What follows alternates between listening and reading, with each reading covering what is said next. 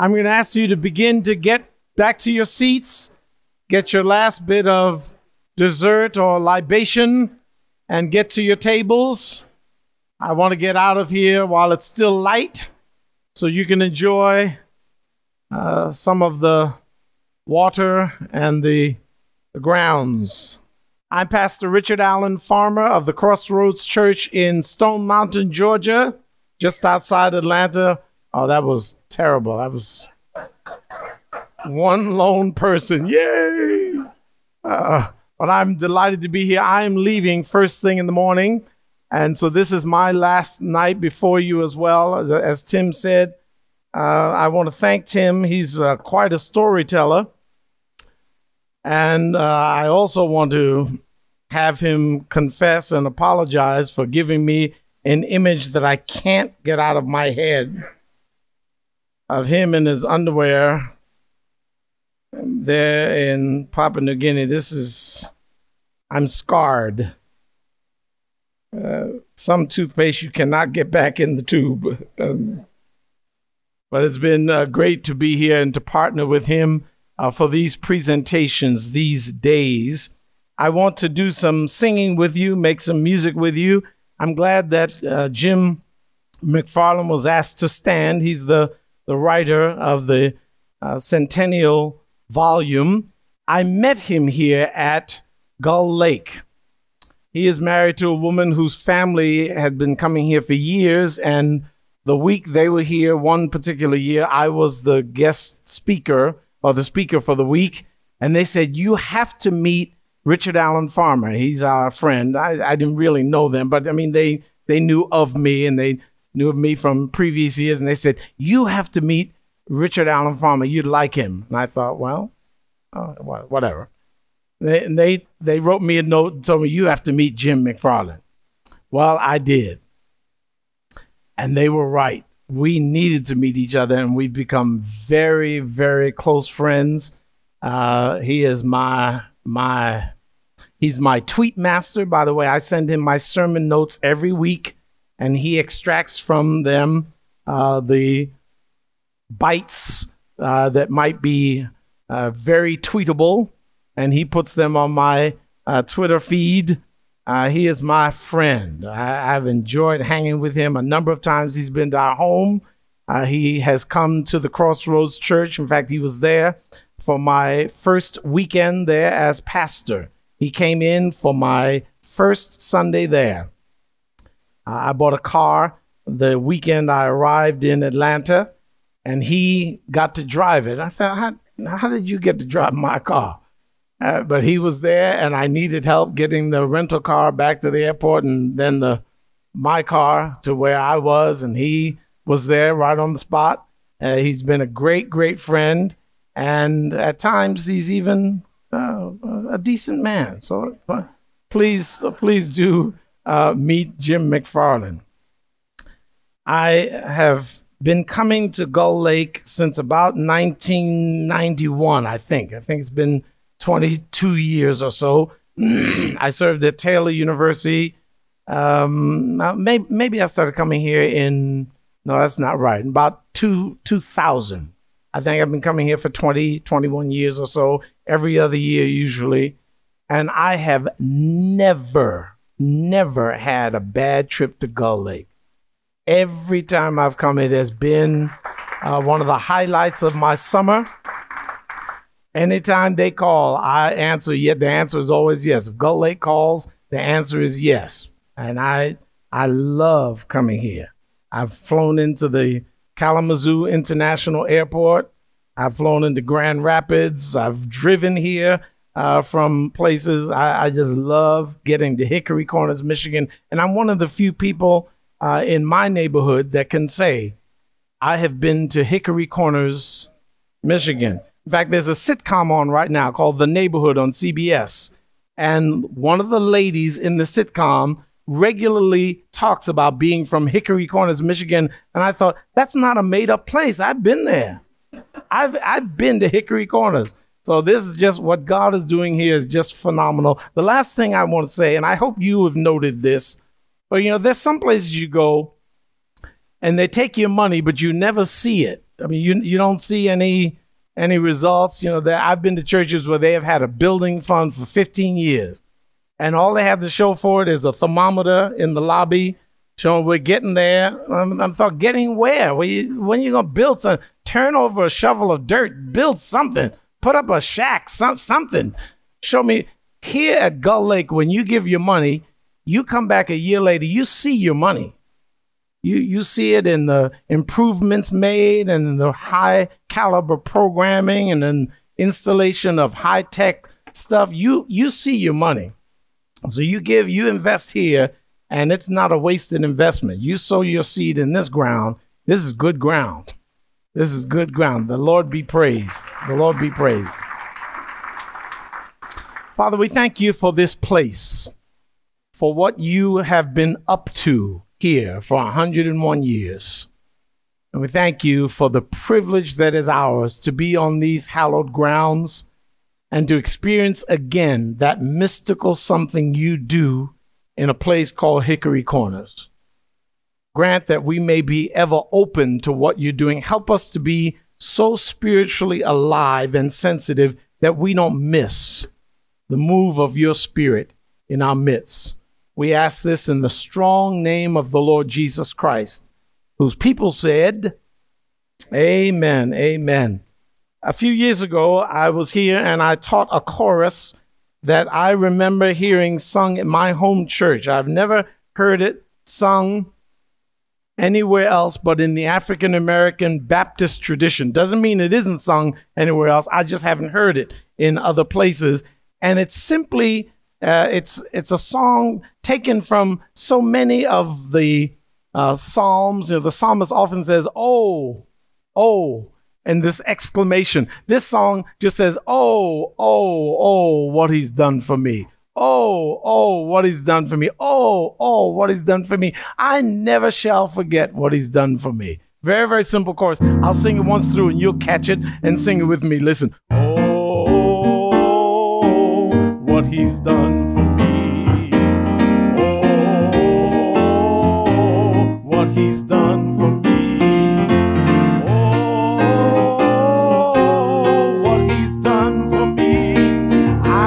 Never shall forget what he's done for. You sing it. Oh, what he's done for me. Oh, oh, what he's done for me. Oh,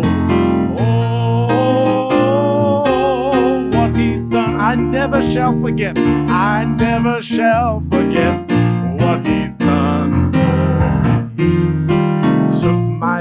out the miry clay. What he's done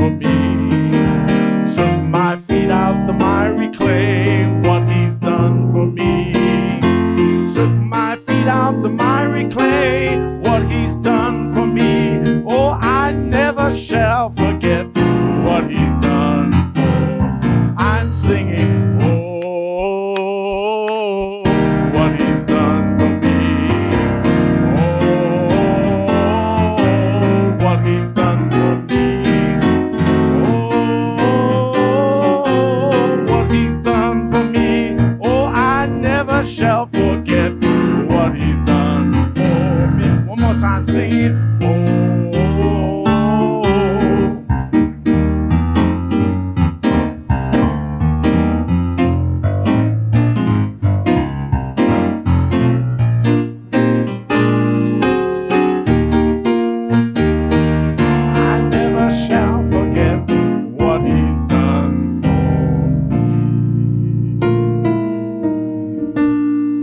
Wish you could have met uh, some of the people of my youth. Uh, many of our uh, folks, even though they were in New York City and they were quite urbane and sophisticated, when they came to worship, many of them worshiped with their whole bodies. And I can still sing, oh, I can still see them, oh, what he's done for me. And some of those little old ladies, those church mothers, I love to see them praise the Lord. They praised him with their entire being. They wouldn't just sit there, oh, oh, oh, oh, what he's done for. And there's nothing wrong with that. But they, many of them just could not be contained. I never shall forget what he's done for. They would just get get in and go in. And I loved it. I loved it. I want to sing another chorus with you. We've been singing this all week uh, these days. Um, and it is simply it's a passage uh, it's a chorus based on a passage in zechariah 9 9 and revelation 5 5 zechariah 9 9 says rejoice o daughters of jerusalem for behold your king comes to you. Daughters of zion.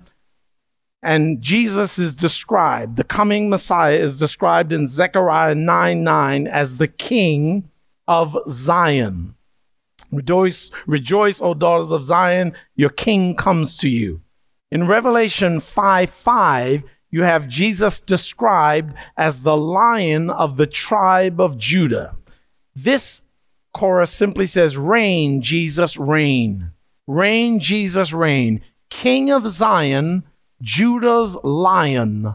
Reign, Jesus, reign.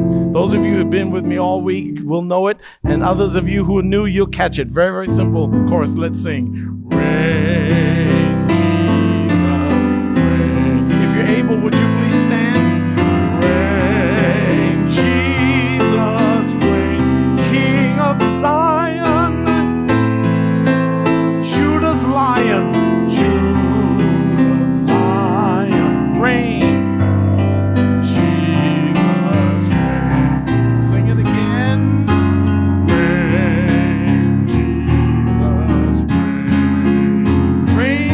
Jesus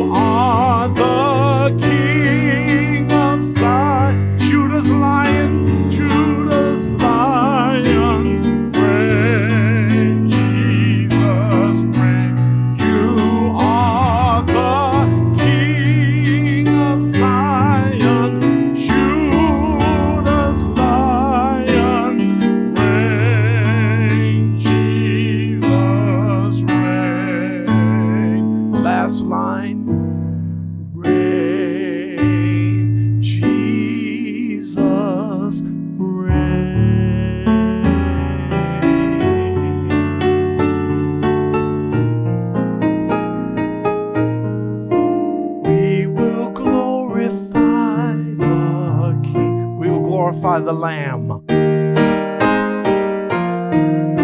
We will glorify the Lord of Lords.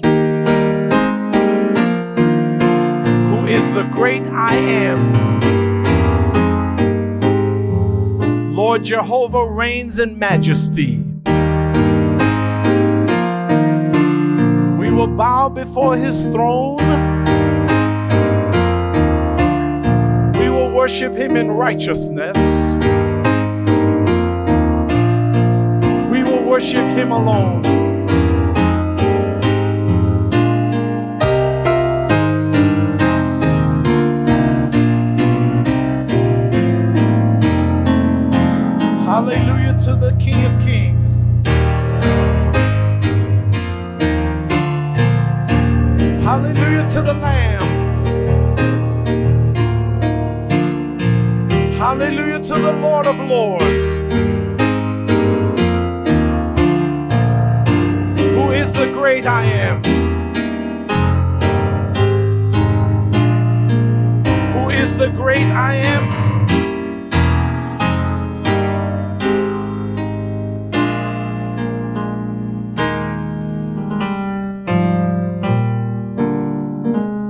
Thank thee, O Lord our God, great and mighty one.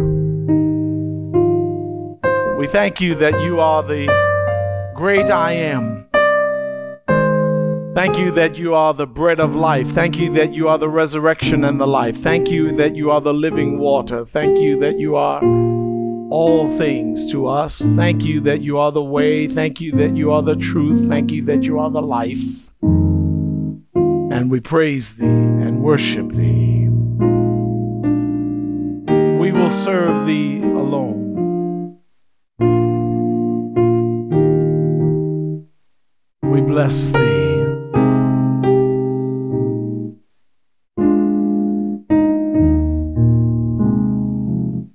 And everybody said,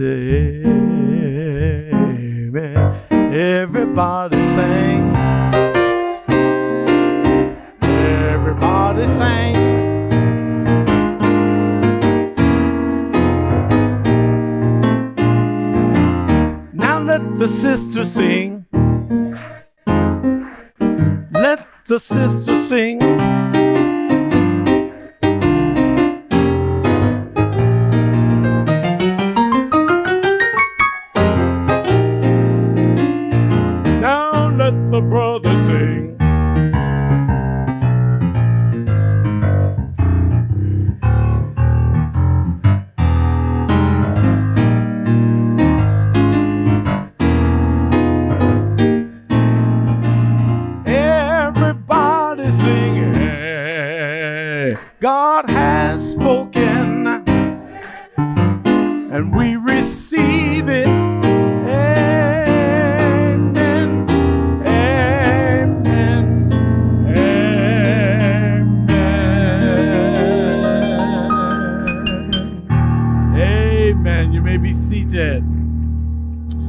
Just before we look at the word of our God together, I want to write a song.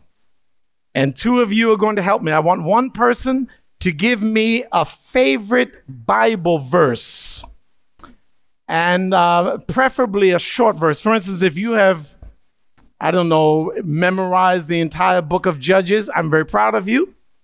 This is not the night to recite it. I'd like a Bible verse from one person, and then I'd like one other person to give me five random musical pitches. Sing them on a nonsense syllable like this la, la, la, la, la. Any five notes you'd like, preferably not the first five notes of a familiar theme. Give us five original notes in as much as that's possible. All right, who'll give me the text I'm going to work with? Yes, sir. Which is?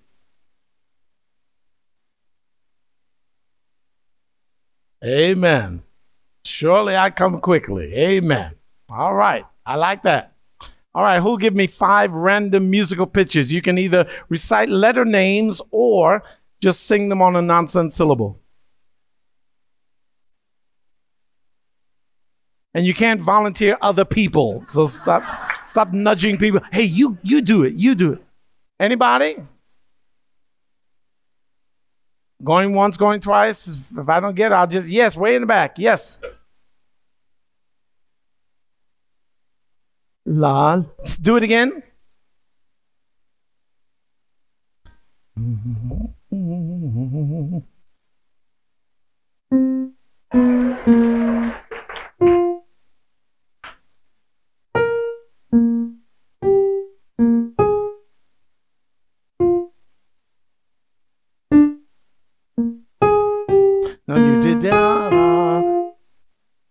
And then what?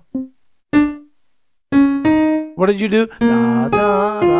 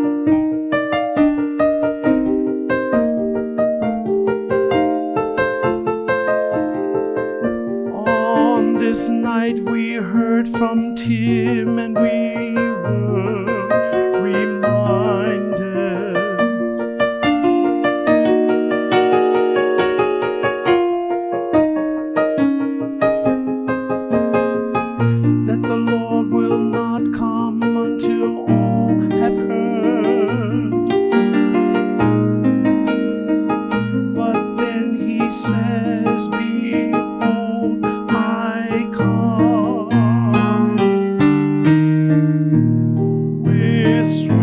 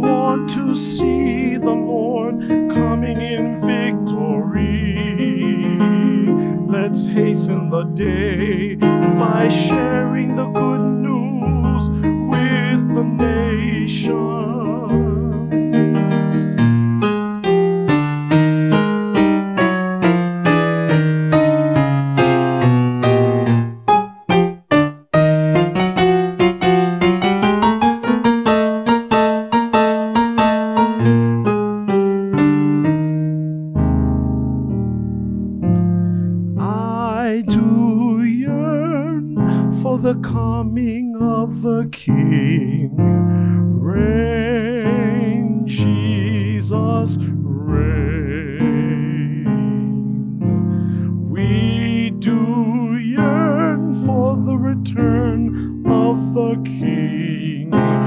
Reign, Jesus,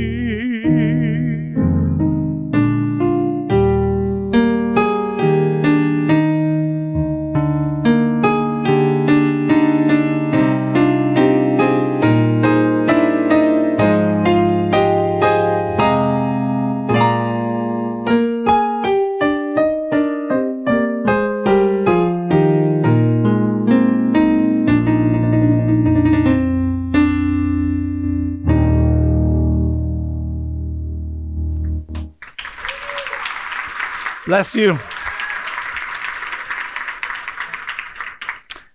If you're able, whether in body or in spirit, would you please stand for the reading of the Word of God? I want to read a passage. It's a long passage. This sermon is based on the entire 26th chapter of Second Chronicles, which I will not read in the interest of time. I'm just going to set it up and I'll ask you to leave the Bible open on your lap or accessed on your smart device because I'm going to point you to verses as we go along. Second Chronicles chapter 26. I'm just going to read the first two verses just to set it up. Now all the people of Judah took Uzziah, who was 16 years old, and made him king instead of his father Amaziah. He built Elath and restored it to Judah after the king rested with his fathers. This is the word of the Lord. Thanks be to God. You may be seated. And I promise you, just as Kim Kardashian said to Kanye West, I won't keep you long.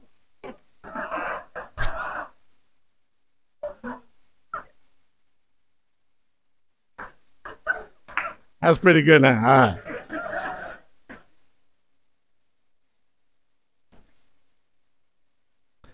I was a pretty sharp guy when I was 16 years old. I'm not sure I was ready to be a king. But Uzziah was. This text gives us the facts. Let's call him the boy wonder. He's 16 years old when he starts reigning, and he reigned for 52 years. He was quite accomplished prodigy. Apparently, he'd been observing his father because when he became king, he started getting stuff done. That reminds me of Daniel Wallace. Hot shot comes up here from Texas, starts kicking derrieres and taking names, getting stuff done, leaving his mark on the place. Now we laugh, but that's really what you're supposed to do. What's the alternative? Go someplace, take a role, take an office, take a title, and do nothing? Oh, you're supposed to get some stuff done.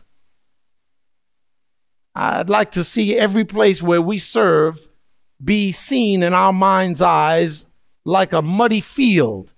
And I'd like to see us determined to leave our tracks in that place, to mark that place. We were here. We did good work. We left a testimony there. We made some things happen. That's what happens. He, in fact, uh, just so you don't think I'm just talking out of my head, I'm I'm talking out of the word. Let me let me show you what this 16 year old did. We begin at verse 4. And he did what was right in the sight of the Lord, according to all his father Amaziah did. He sought God in the days of Zechariah, who had understanding in the visions of God. And as long as this 16 year old sought the Lord, God made him prosper. Now, let me show you what he did. Went out made war against the Philistines, broke down the wall of Gath, the wall of Jabneh, the wall of Ashdod. He built cities around Ashdod among the Philistines. God helped this 16 year old against the Philistines, against the Arabians who lived in Gur Baal, and against the Meunites. Also, the Ammonites brought tribute to Uzziah. His fame spread as far as the entrance of Egypt and became exceedingly strong. And this 16 year old built towers in Jerusalem at the corner gate and at the valley gate and at the corner buttress of the wall. Then he fortified them. He built towers in the desert. He dug many wells, for he had much livestock there. Moreover, says verse 11, Uzziah had an army of fighting men who went out to war by companies according to the number on their roll as prepared by Jael the scribe and Maaseiah the, the officer under the hand of Ananiah, one of the king's captains. The total number of chief officers of the mighty men was 2,600. This guy was getting stuff done.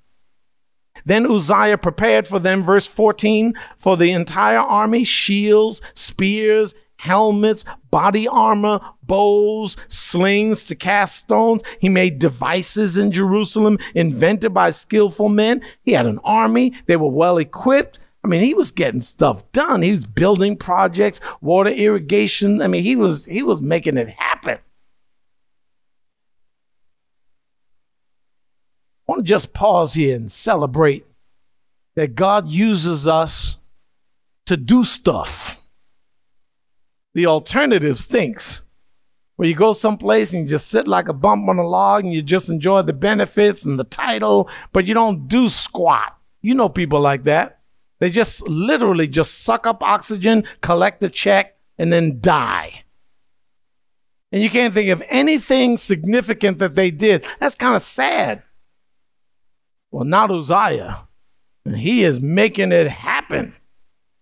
Almost like he had a deadline or something. I got to do this, got to do that before time runs out.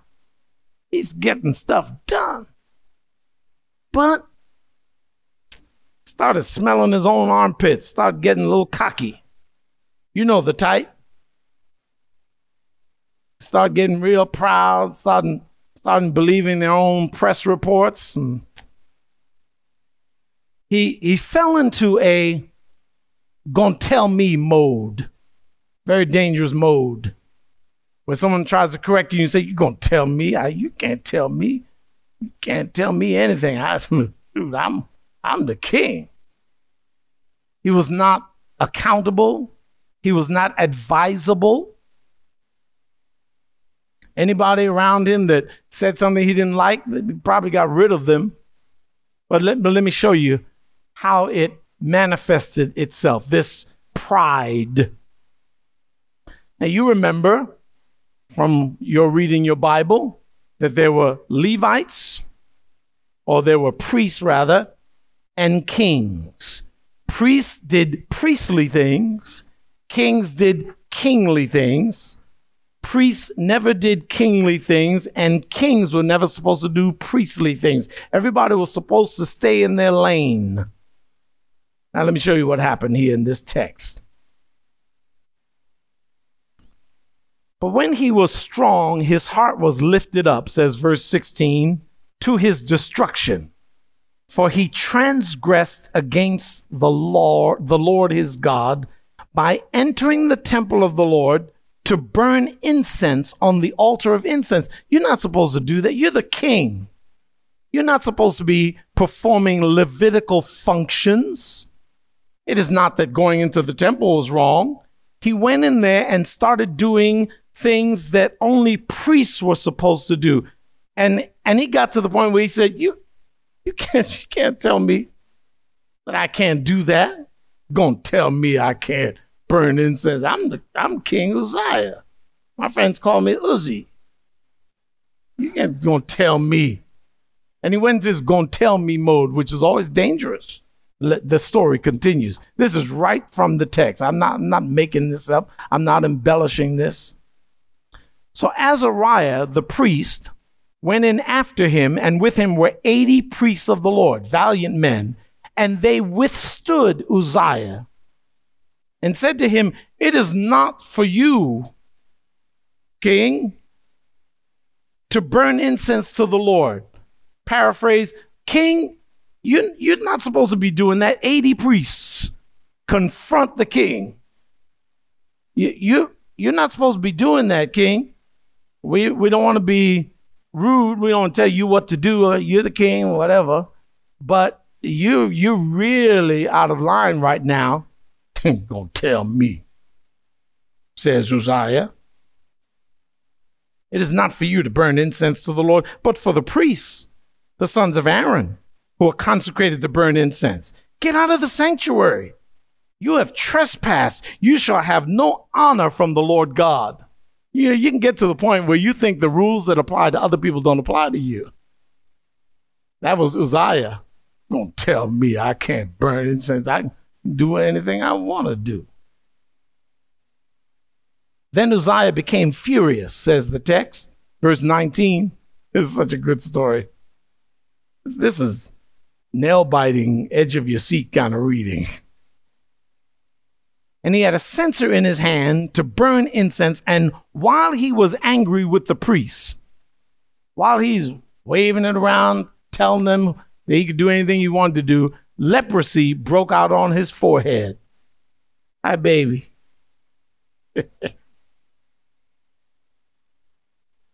before the priests in the house of the Lord, beside the incense altar, right there where he violated his privileges, right there where he stepped out of line, is where the Lord struck him with leprosy.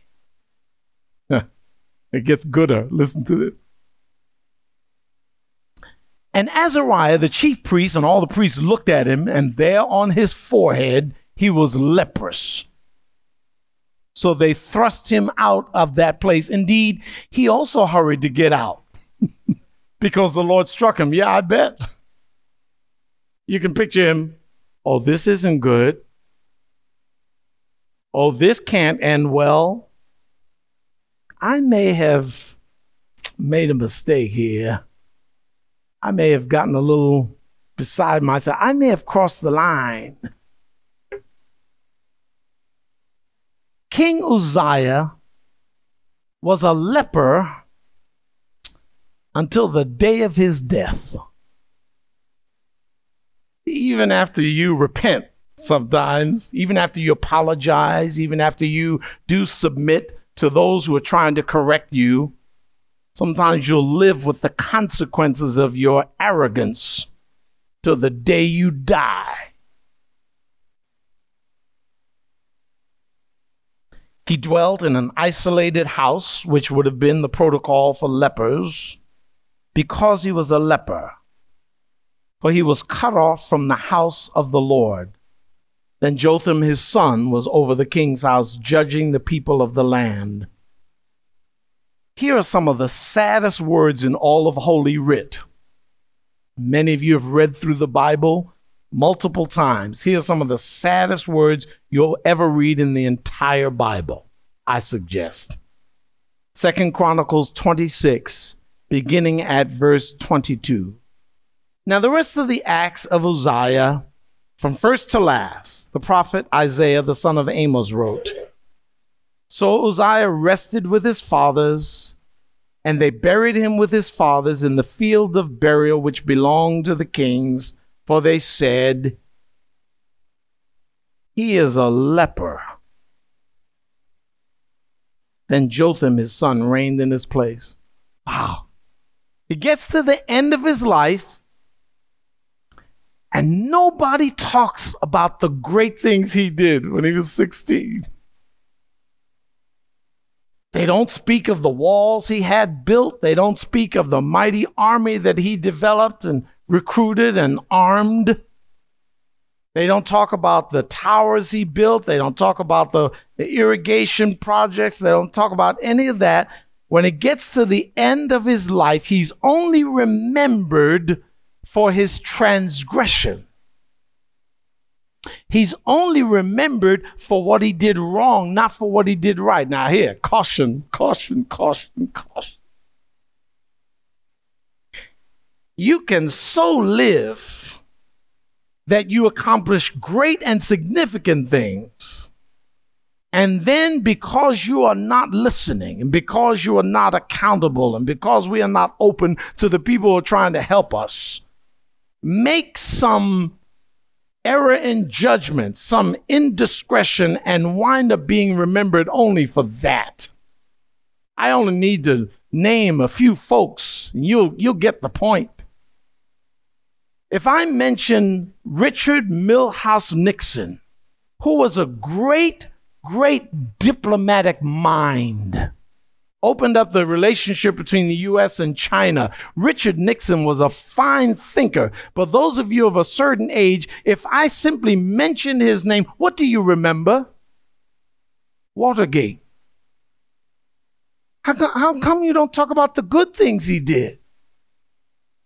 It's because he's waving his censer like Uzziah and saying, Gonna tell me, tell me what I what I can't do.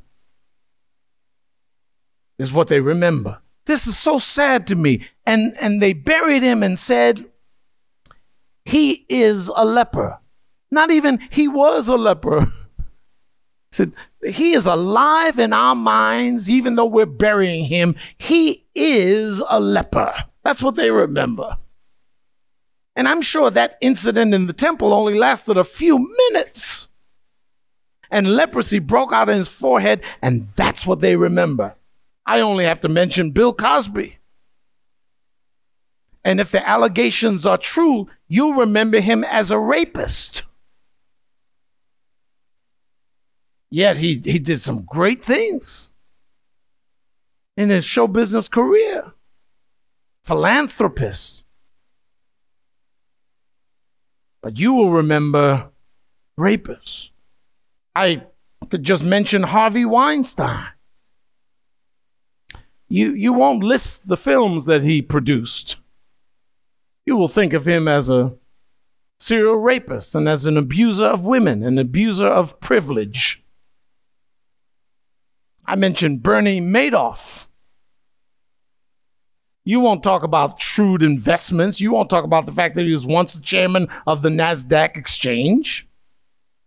You'll only remember him as a guy who spearheaded a $64.8 billion Ponzi scheme. That's what you'll remember of Bernie Madoff. If I were to mention Derek Chauvin, you would not think of the good things he might have done as a law enforcement officer. You'll remember him as the guy who had his knee on George Floyd's neck. Hey, how do you want to be remembered? What do you want them to say about you when it's all over? I call this sermon Living Life Backwards because I want to suggest that we begin at the end of Second Chronicles 26 and think about what we want people to say after they bury or cremate us. He was a good guy. She was a kind woman. He was a faithful Bible teacher. She was a wonderful worker uh, with girls and boys in the youth program. He was a fine provider. She was a faithful mother. He was a dynamite teacher. She gave great leadership to our college, our university. Now, if you want that said, then start with the back of the chapter, the end of the chapter, what you want said, and then start living that out.